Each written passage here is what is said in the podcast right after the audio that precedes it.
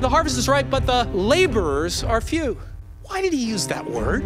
God goes to extreme measures to bring the lost to himself. The greatest gift you will ever give this world is your intimacy with God. The Father, Son, and the Holy Spirit are all three inside of me. I've got the power right now. I think what Jesus really wants is people to go. I want to be the answer to Jesus' prayer request. Welcome to the Fuel for the Harvest podcast. When this gospel of the kingdom shall be preached in all the world, then shall the end come.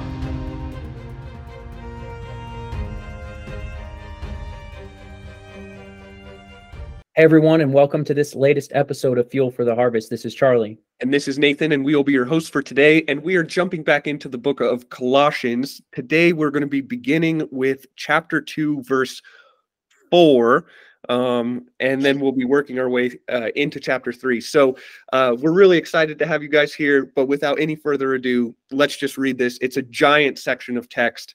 Um, if you want to follow along in your Bible, that would be helpful. But obviously, you might be driving or something, so you don't have to do that. but anyway, we'll read it to you. Hey, here this will be the Fuel for the Harvest audio Bible. Let's there go. you go. I am saying this so that no one will be de- so that no one will deceive you with arguments that sound reasonable. For i may be absent in body but i am with you in spirit rejoicing to see how well ordered you are and the strength of your faith in christ. So then just as you have received christ jesus as lord continue to live in him being rooted and built up in him and established in the faith just as you were taught and overflowing with gratitude be careful that no one takes you captive through philosophy and empty deceit based on human tradition, based upon the elements of the world rather than Christ. For the entire fullness of God's nature dwells bodily in Christ, and you have been filled by him who is the head over every ruler and authority. You were also circumcised in him with a circumcision not done with hands by putting off the body of flesh in the circumcision of Christ. When you were buried with him in baptism, in which you were also raised with him through faith in the working of God who raised him from the dead. And when you were dead in your trespasses and the uncircumcision of your flesh, he made you alive with him and forgave all our trespasses. He erased the certificate of debt with its obligations that was against us and opposed to us. And he has taken it away by nailing it to the cross. He disarmed the rulers and authorities and disgraced them publicly. He triumphed over them in him. Therefore, don't let anyone judge you in regard to food and drink, or in the matter of a festival or new moon or Sabbath day. These are a shadow of what is to come. The substance is Christ. Let no one condemn you by delighting in ascetic practices and the worship of angels, claiming access to visionary the visionary realm. Such people are inflated by empty notions of their unspiritual mind. He doesn't hold on to the head, from whom the whole body, nourished and held together by its ligaments and tendons, grows with growth from God. If you died with Christ to the elements of this world, why do you live as if you still belong to this world? Why do you submit to regulations? Don't handle, don't taste, don't touch. All these regulations refer to what is destined to perish by being used up. They are human commands and doctrines. Although these have a reputation for wisdom by promoting self made religion, false humility, and severe treatment of the body. They are not of any value in curbing self indulgence. So, if you have been raised with Christ, seek the things above, where Christ is seated at the right hand of God. Set your minds on the things above, not on earthly things. For you died, and your life is hidden with Christ in God. When Christ, who is your life, appears, then you also will appear with him in glory. Whew, that, that is, is punk. a thick passage right there too. So uh super excited to just dig in and uh, talk about some of the truths and things that we see in this passage. Uh, so I want to start off just by looking at what are the encouragements, challenges, or warnings that we see in this passage, and um, some of them are are pretty clear, pretty simple. Like I see one of the spiritual challenges and, and encouragements as to grow in Christ, basically. Mm-hmm. Like mature in Christ, seek Jesus, grow in him. Uh, it says, just as you have received Christ Jesus as Lord. So that's a lot of us listening to this podcast. Maybe some of you haven't received him as Lord yet. You haven't said, I give you my life. I will follow. I believe. Um, if you haven't, I encourage you that you do because you're going to find today in this episode what Jesus is victorious over. And it is a great encouragement to my life, and I believe it will be for yours as well. But it says this just as you received him as Lord, continue to walk in him. That word walk, when you see it in the scripture, it means pattern of life. Just like you walk in a line or you walk down a trail, it's a continual practice. Like it means a continual lifestyle. So if you've received him as Lord, continue to walk in him, continue to grow in him, being rooted and built up and established in the faith, just as you were taught. So here's a challenge and encouragement keep growing in Christ. Hmm. Don't let that move to the side. Don't don't let some other thing in life distract you. Keep growing in Christ. Nate, what other challenges or encouragements or warnings do you see? Yeah, uh, one of the big ones that I see kind of repeated a couple of times here is this idea of like self-made religion um, don't taste, don't touch, don't look at this, do this, uh, all of these kind of like restrictions that we put on ourselves in order to appear as though we're doing all the right Mm. stuff. Uh, but obviously, uh, from context, it's it's clear that Paul's saying, "Hey, uh, just by not doing these things, you haven't really addressed the core issue." Um, I think that that's kind of what he's getting into here when uh, he, in verses 11 and 12 and 13, when he's talking about circumcision and all of that, he's saying this is an issue of the heart, not an issue of the body. Like your your actions need to come out of your heart, not the other way around. Yeah, super interesting. And uh, one other thing that I'm seeing is this reality to not be deceived by lies. Yeah.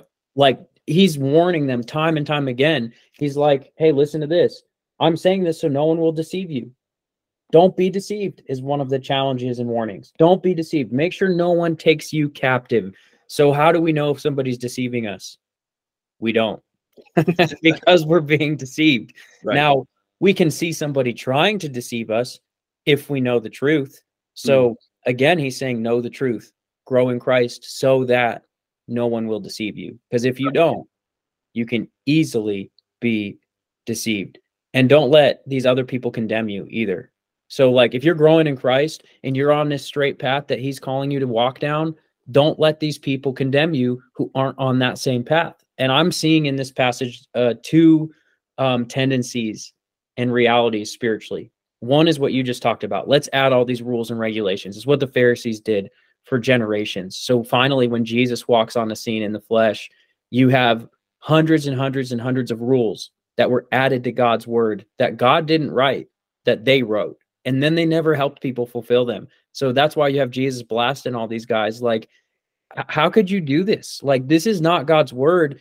And you're literally putting down these people that I care about, not lifting them up and empowering them. So we see this tendency. Let's let's do legalistic works to earn God's favor. Mm. He'll like me if I do these things. He'll he'll love me more if I just read my Bible for 5 extra minutes today. Now, again, it's very important that we read our Bible, but that you're not going to increase or decrease God's love. Like that's in him, not in us, as far as what whether it's real or not. Secondly, the other tendency I see is rebellion. So we have self-made religion and we have rebellion. And like overindulgence, self-indulgence, like do whatever you want, which was a problem in this day and age, which is why Paul's speaking these things, because you had people like Pharisees or others who were like, hey, we're going to make a bunch of rules for you. Hmm.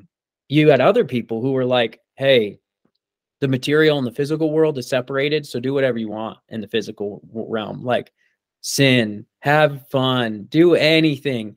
And we know that even to us, that looks good at first. That's fun. Like, yeah, it's going to taste good. It's going to feel good. It's going to be good until a little while later when you feel empty, you feel anxious, you feel burdened, you feel depressed, and you're like, I don't know why I'm this way and I can't get out and I'm stuck and in darkness. That's the result long term. Um, and he's saying, Hey, that's not the way either. Like the way is God loves you, receive the good news. Jesus died on the cross and canceled all your sin, canceled all your debt. It's wiped clean. So don't let these things rule you anymore. It's right in the center, right in the middle. Start to live out the truth because Jesus already paid it. And at the same time, you don't have to earn it because he already paid it. Mm. Yeah, it's really good. And that's a that is a fine line that I think even us today we really struggle with. Like it's not that's a 2000 year old difficulty um uh threading that needle between working really hard thinking that you're earning your way to God and on the flip side doing whatever you want because Jesus paid for it. When Right. in reality it, it's it really is threading that needle. Some It's of the go ahead. No, it's interesting. It's like uh these yeah, it, the it's it's living out the life that God has for us in the light of Christ and really just saying, man, I really love Jesus and if I really love him, I want what he wants. Right. And I think that the key in living that out, uh, because I know, I mean, everybody struggles. Like, I think some of us tend more towards one or the other, maybe. Like, uh, I think I tend more towards trying to earn God's approval by doing good things. Um, and I'm sure there are other people out there who tend more towards living in that freedom. um, Yep. But uh, I, so we'll think- we'll yeah, go ahead, Nate. I, I think the key for the average person in getting past these is uh, figuring out what does it look like for me to show my love for Jesus. So uh, Jesus says himself, he says, "If you love me, you'll obey my commandments." So when when these choices and actions emerge out of our love for God, I think that what we see is something much more healthy. Uh, it's not it's not I'm doing this to earn approval. It's I'm doing this because I want to tell you I love you. Like I do I'll do various things around the house to communicate to Taylor, my wife, that I do in fact love her and that when I say I love you, it's not just empty words, that there's actually something to back it up. So I think that that's the key. It, it's where does it come from? Why are we doing this? Um, and in my opinion, that is That's love. good. Yeah, Yeah. good perspective. And uh this is so relevant today. In the day Colossians was written, as we said on former podcast episodes, they were going, the culture was going against the grain of Jesus and who he is and what he stands for. Look around our world today, the cultures of today are going against the grain of Jesus and who he is and what he stands for, intensely going against him. And so these truths could not be more relevant. Um, and as I look at this, I think we often let's just assume, okay, great, I got that. Thank you guys for helping me out figuring that out. But I'm still struggling so hardcore. What do I do? Like I don't want to do it, but I'm I I continue to fall into sin. And so like uh, maybe I need to set up these legalistic things so that I don't do it. Like maybe I need to look at my sin and why am I sinning and why am I doing that? And and I just need to to just really focus on that and set up things against it. But again, look at this passage. Why why are you submitting to these regulations? Don't handle, don't taste, don't touch, like as if that's going to help you. Hmm. Because it's not. They're all self-made, false humility. They're not in any value of curbing self-indulgence. They won't help you stop this. Um, what will? Will the next verses tell us? So if you have been raised with Christ, seek the things above. So it commands us seek the things above. Set your minds on things above, not on earthly things. Hey, guess what? You want to know what your identity is? You're dead. you have died and your life is hidden with Christ. Christ, who is your life. So what's your identity? It's Jesus. Hmm. You're a child of God. That's it. That's enough. You're his. That's your identity. So in case you came here today wondering, what's my identity? And I got to figure it out. There you go. It's pretty simple. You got it. It's Jesus. If you're if you're a follower of his, you're a child of God, that's your identity. It's no longer I who live, it's Christ who lives in me. So I think we need to not focus on ourselves and we need to not focus on our sin. Don't don't seek to stop your sin, simply seek your savior. Hmm. That's it. Fix your eyes on Jesus and I think he the scripture says he's the one who's able to keep you from stumbling. He's the one who's able to keep you from falling. He's the one who has the victory. So fix your eyes on him because in this passage we if we were to ask what is Jesus victorious over? Well, number 1 it's sin. Like he paid the price for our sin. He's victorious over that. And number 2, I think there's three things we see him victorious over in this passage. But number 2, Jesus is victorious over the lies. So all these lies we're talking about. Good news, he's victorious over them. So stop looking at the lies, stop looking at your sin. How can I figure this out? How can I set up regulations? I would say let's make it more simple. Let's look at Jesus. And that goes back to what you were saying, Nate, the issue of love. Yeah. And uh just like I I you, may have heard that statement before like your identity is Christ or your identity is in Christ.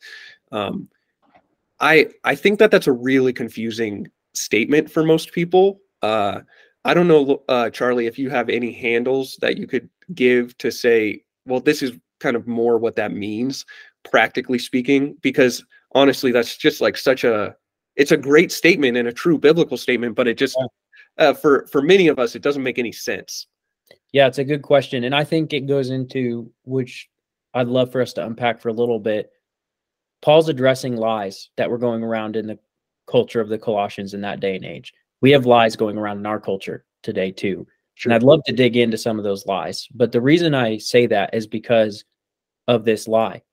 Our culture says if you want to discover who you are and what your identity is, look within yourself Mhm. and you'll find the truth. You'll find who you are. You'll find your identity.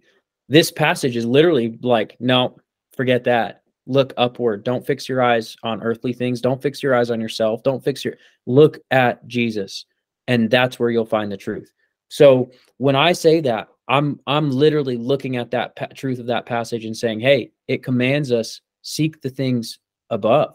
Mm. Like you're dead. We like to be like, "Hey, well, what Myers Briggs am I? What Enneagram number am I? Well, which spiritual gifts do I have?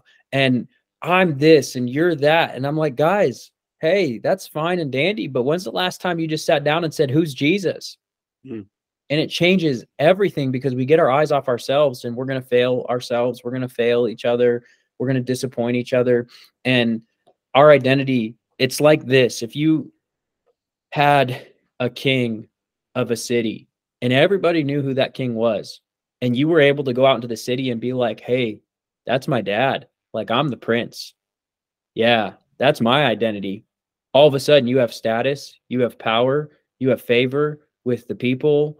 Like, you you get to just jump ahead and everything because of who your dad is as the king. Mm. And I, so uh, the same way, I'm like, look at who Jesus is. He's the one with all power, all control, all authority. He's fully loving, fully just, and we're his. Like we have a father in heaven. And so we don't have to be like, man, well, I'm this or I'm that. It's like, nope, who he says I am is enough. What my purpose is, it's his purpose. What my identity is, it's I'm a child of God. And whoever Jesus is, that's my life now. Whatever he's about, that's my life now. Yep. And uh I think that the key is what you just said there. It's what does he say I am? Um so like in your uh, a few sentences back when you were saying, you know, the the world tells us to look inside ourselves. And the idea is that when you look inside yourself, you're going to ask questions and get answers, right? Like who am I? And you're going to get these answers from inside yourself. Uh really what we're saying when we say find your identity in Christ is we're saying ask Jesus, who am I? and then let him speak. And what and that's what you went on to talk about in your illustration. Like he says you're righteous. He says you're taken care of. He says you're beloved. He says like all of these things. Um Yeah. so when we find our identity in christ what happens is we stop being so because we're so confident in who jesus is and who he says we are we we stop having to fix our eyes on ourselves and we start being more able to fix our eyes on jesus because we're we're at rest with who he's made us to be. Does that make sense?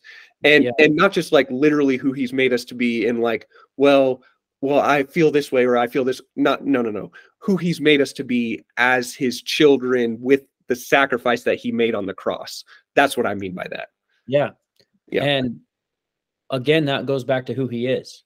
right I'm righteous and made righteous because he is righteous. right not not because of something that i've done but because of who he says i am because of what he did Yeah. Yeah. Yeah. And so it's all again goes back to who is Jesus. And honestly, I think we spend too much time trying to figure out who we are. What, what's my identity and who am I? And like it says, fix your eyes above. Your Right. your life is hidden with Christ. i, I Christ is your life.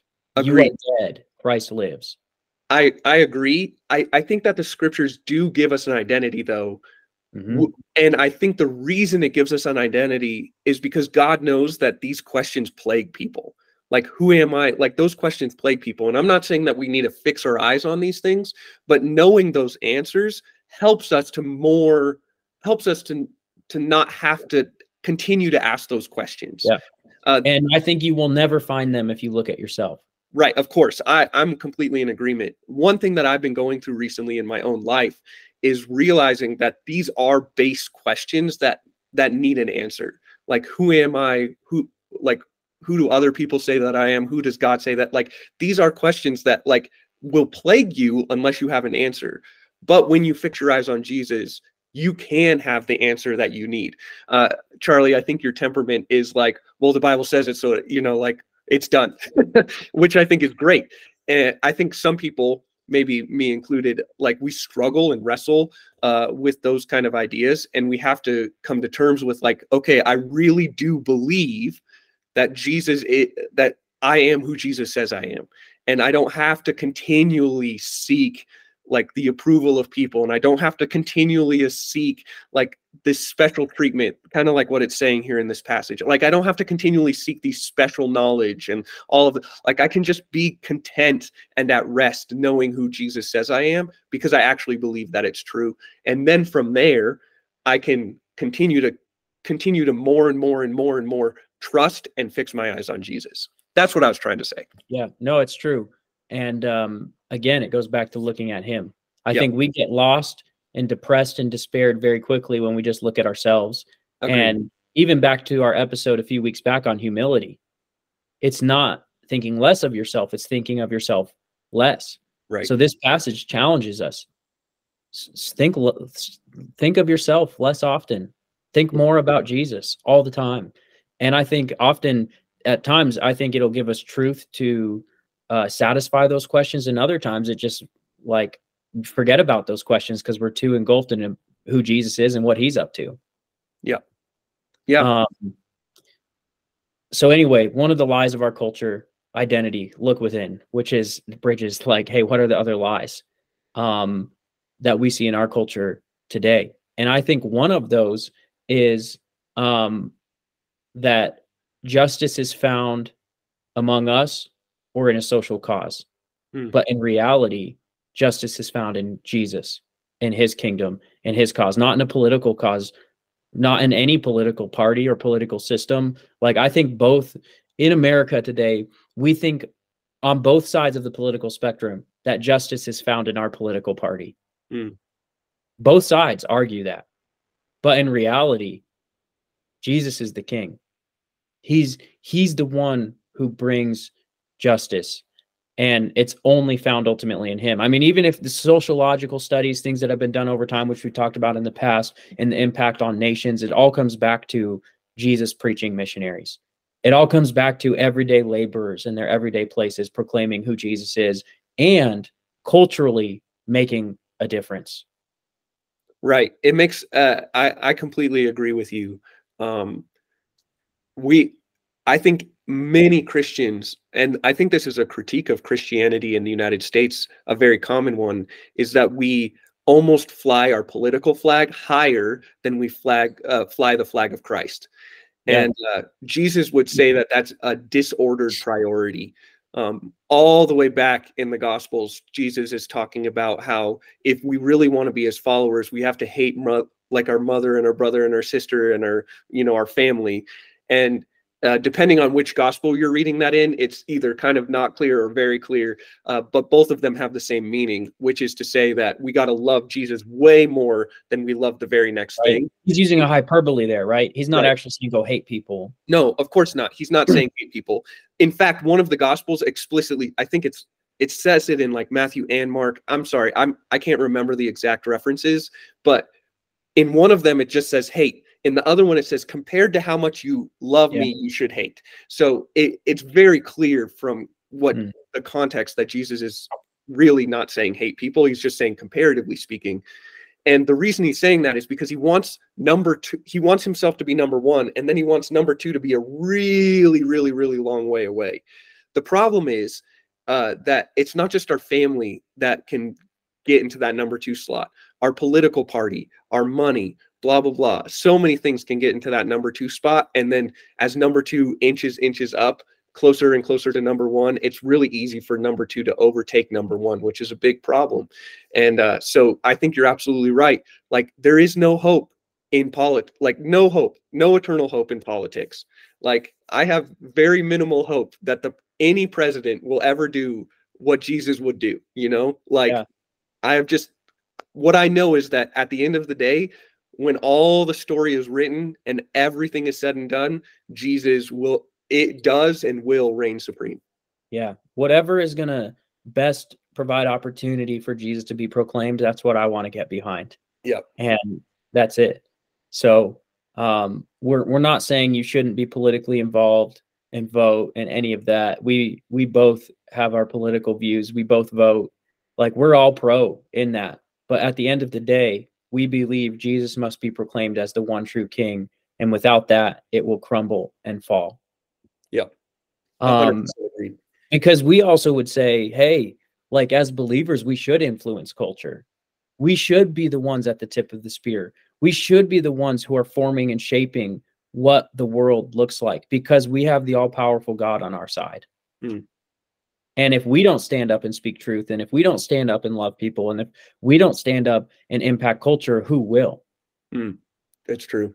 so it You also know- goes that like if justice is found, if ultimate impact is found in Christ, then we should be the ones that are at the tip of the spear proclaiming and influencing. You know, another one of the lies that we see in this passage is uh, just overtly written here uh, about uh, the asceticism of like they have special knowledge and this and that. Yeah. Um, that's still something that Visionary realm, like you claim to have these special visions and all Right. this. that is still something that we're facing today. Uh, spiritual leaders, political leaders, uh, these people who claim to have special knowledge, and people just flock to them and say, "Oh, please tell me, tell me the special knowledge that I don't have access to." And here Paul is warning against that, and here Charlie and I very clearly warning against it. If people are claiming to have special knowledge that you don't have access to, that probably means you're in a cult. like. y- Jesus has made everything clear intentionally for everybody to have access to. He wrote it it's all written here. Uh, there's no there's no reason for you to be flocking to people who have quote unquote special Yeah. knowledge. Avoid those people like the plague.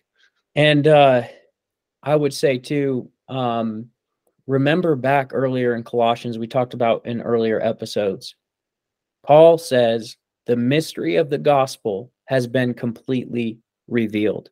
It's done. It's revealed. Jesus came, he died, he rose, and now we can have the reality of Christ in us, the hope of glory. Christ in you, the hope of glory. We we talked about that in episode or two or two ago and how powerful and how encouraging that is. And that's the mystery revealed. So you don't have to be wondering what's the special mystery and who do I got to get to know? Well, I can tell you who you need to get to know. It's Jesus. Um, but uh, I would say I would build off of that. Yeah, you might be in a cult if it's overtly stated in that way, but you might be in a really great church, um, a really great setting, and still the enemy's whispering a lie to you. Well, I can't get the knowledge like my pastor does. Hmm. I, I I can only need to email him or text him or or have a coffee to really know what the truth is in my situation. And hey, you should have spiritual mentors and get cl- up close and spend time with them and learn and grow. Absolutely. They are there to shepherd you, to teach you, to equip you, to help you. But if you believe that you can only find the ultimate truth in that person, you're going to find yourself disappointed. And that's a lie of our culture that ultimately is also found back in their culture as well. That's a lie that bridges the cultures for 2,000 years. Hmm. Absolutely. And uh, before we wrap up here, I just want to make sure that we hit uh, this verse that was right here at the beginning, verses uh, 9 and 10. Uh, we would be remiss to read through this passage and not be sure to highlight this particular section. Um, this is one of the most key verses when just knowing and understanding who Jesus is. Um, uh, there's a lot of lies out there. We've hit this subject on the podcast plenty of times. There's a lot of lies out there about who Jesus is, Mm. and uh, this verse is key in understanding who he is. For the entire fullness of God's nature dwells bodily in Christ. Uh, I guess just verse 9. The entire fullness of God dwells bodily in Christ. So when we make the claim that Jesus really is God, this is one of the key verses that we go to. So just keep that in mind. Uh, Jesus is the fullness of God Yes. dwelling bodily. And that means he's victorious Mhm. over sin, over lies, and over the people who tell the lies. And there's a third thing in this passage that he's victorious over. It actually is in verse 10, the one right after that one. Um, so that Jesus, who is the fullness of God revealed, in verse 10, it says, And you have been filled by him who is the head over every ruler and authority. Again, he's victorious. He's the head. He's the one in charge. He's the source of power and strength. And over every ruler and authority. That that's not just physical people, that's the spiritual realm too. Yep. He's he's more powerful than every spirit, angel, demon, or whatever. He's more powerful. And it continues in this passage. Um, in fact, it says in verse 15 at the cross, not only did he pay for our sin, it says he disarmed the rulers and authorities and disgraced them publicly. And then even later, it says, because of this reality, if you died with Christ, verse 20, to the elemental spirits of the world, why do you live as if you still belonged to the world? So Paul is talking about in, in these three verses the spiritual reality that's going on. He saw a world of warfare, of demonic Spiritual spirits warfare. influencing and impacting people, and that being the real fight that we're fighting, the spiritual battle. And so the third thing, Jesus is uh, is victorious over our sin. He's victorious over lies and people who tell him, and he's victorious over um, the spirits of this world. So we can be greatly encouraged if we are in Christ. Mm. If Christ lives in us, we can walk with Him in victory over all these things: victory over our sin, victory over the lies, victory over the people who tell the lies. We don't even have to think twice about it. Uh, or victory over the demonic realm. What do we do? We stick seek the things above, fix our eyes on Jesus. And so I just want to share a couple tips on how we do that. This passage opens and ends. It tells us fix our eyes on Jesus, and at the begin beginning, just the verse actually before uh, what we read today, it says that in Christ all the treasures of wisdom are found. Again, that even goes back to the other lie that that's like, well, you got to find it in a person. You got to find it in some special research or in some special revelation. No, you find it in Christ, Mm. and He's readily available and accessible to you because He loves you. He's just waiting for you to come and spend time up close to Him. Um, so I would say, grow in Christ, seek Him, spend time up close with Him, get into the Word of God, get into prayer, and that's going to help you not be deceived. That's going to help you to walk out the reality of victory over these things. Absolutely. Well, thank you guys so much for joining this latest episode of Fuel for the Harvest. We hope you have a wonderful rest of your day. God bless.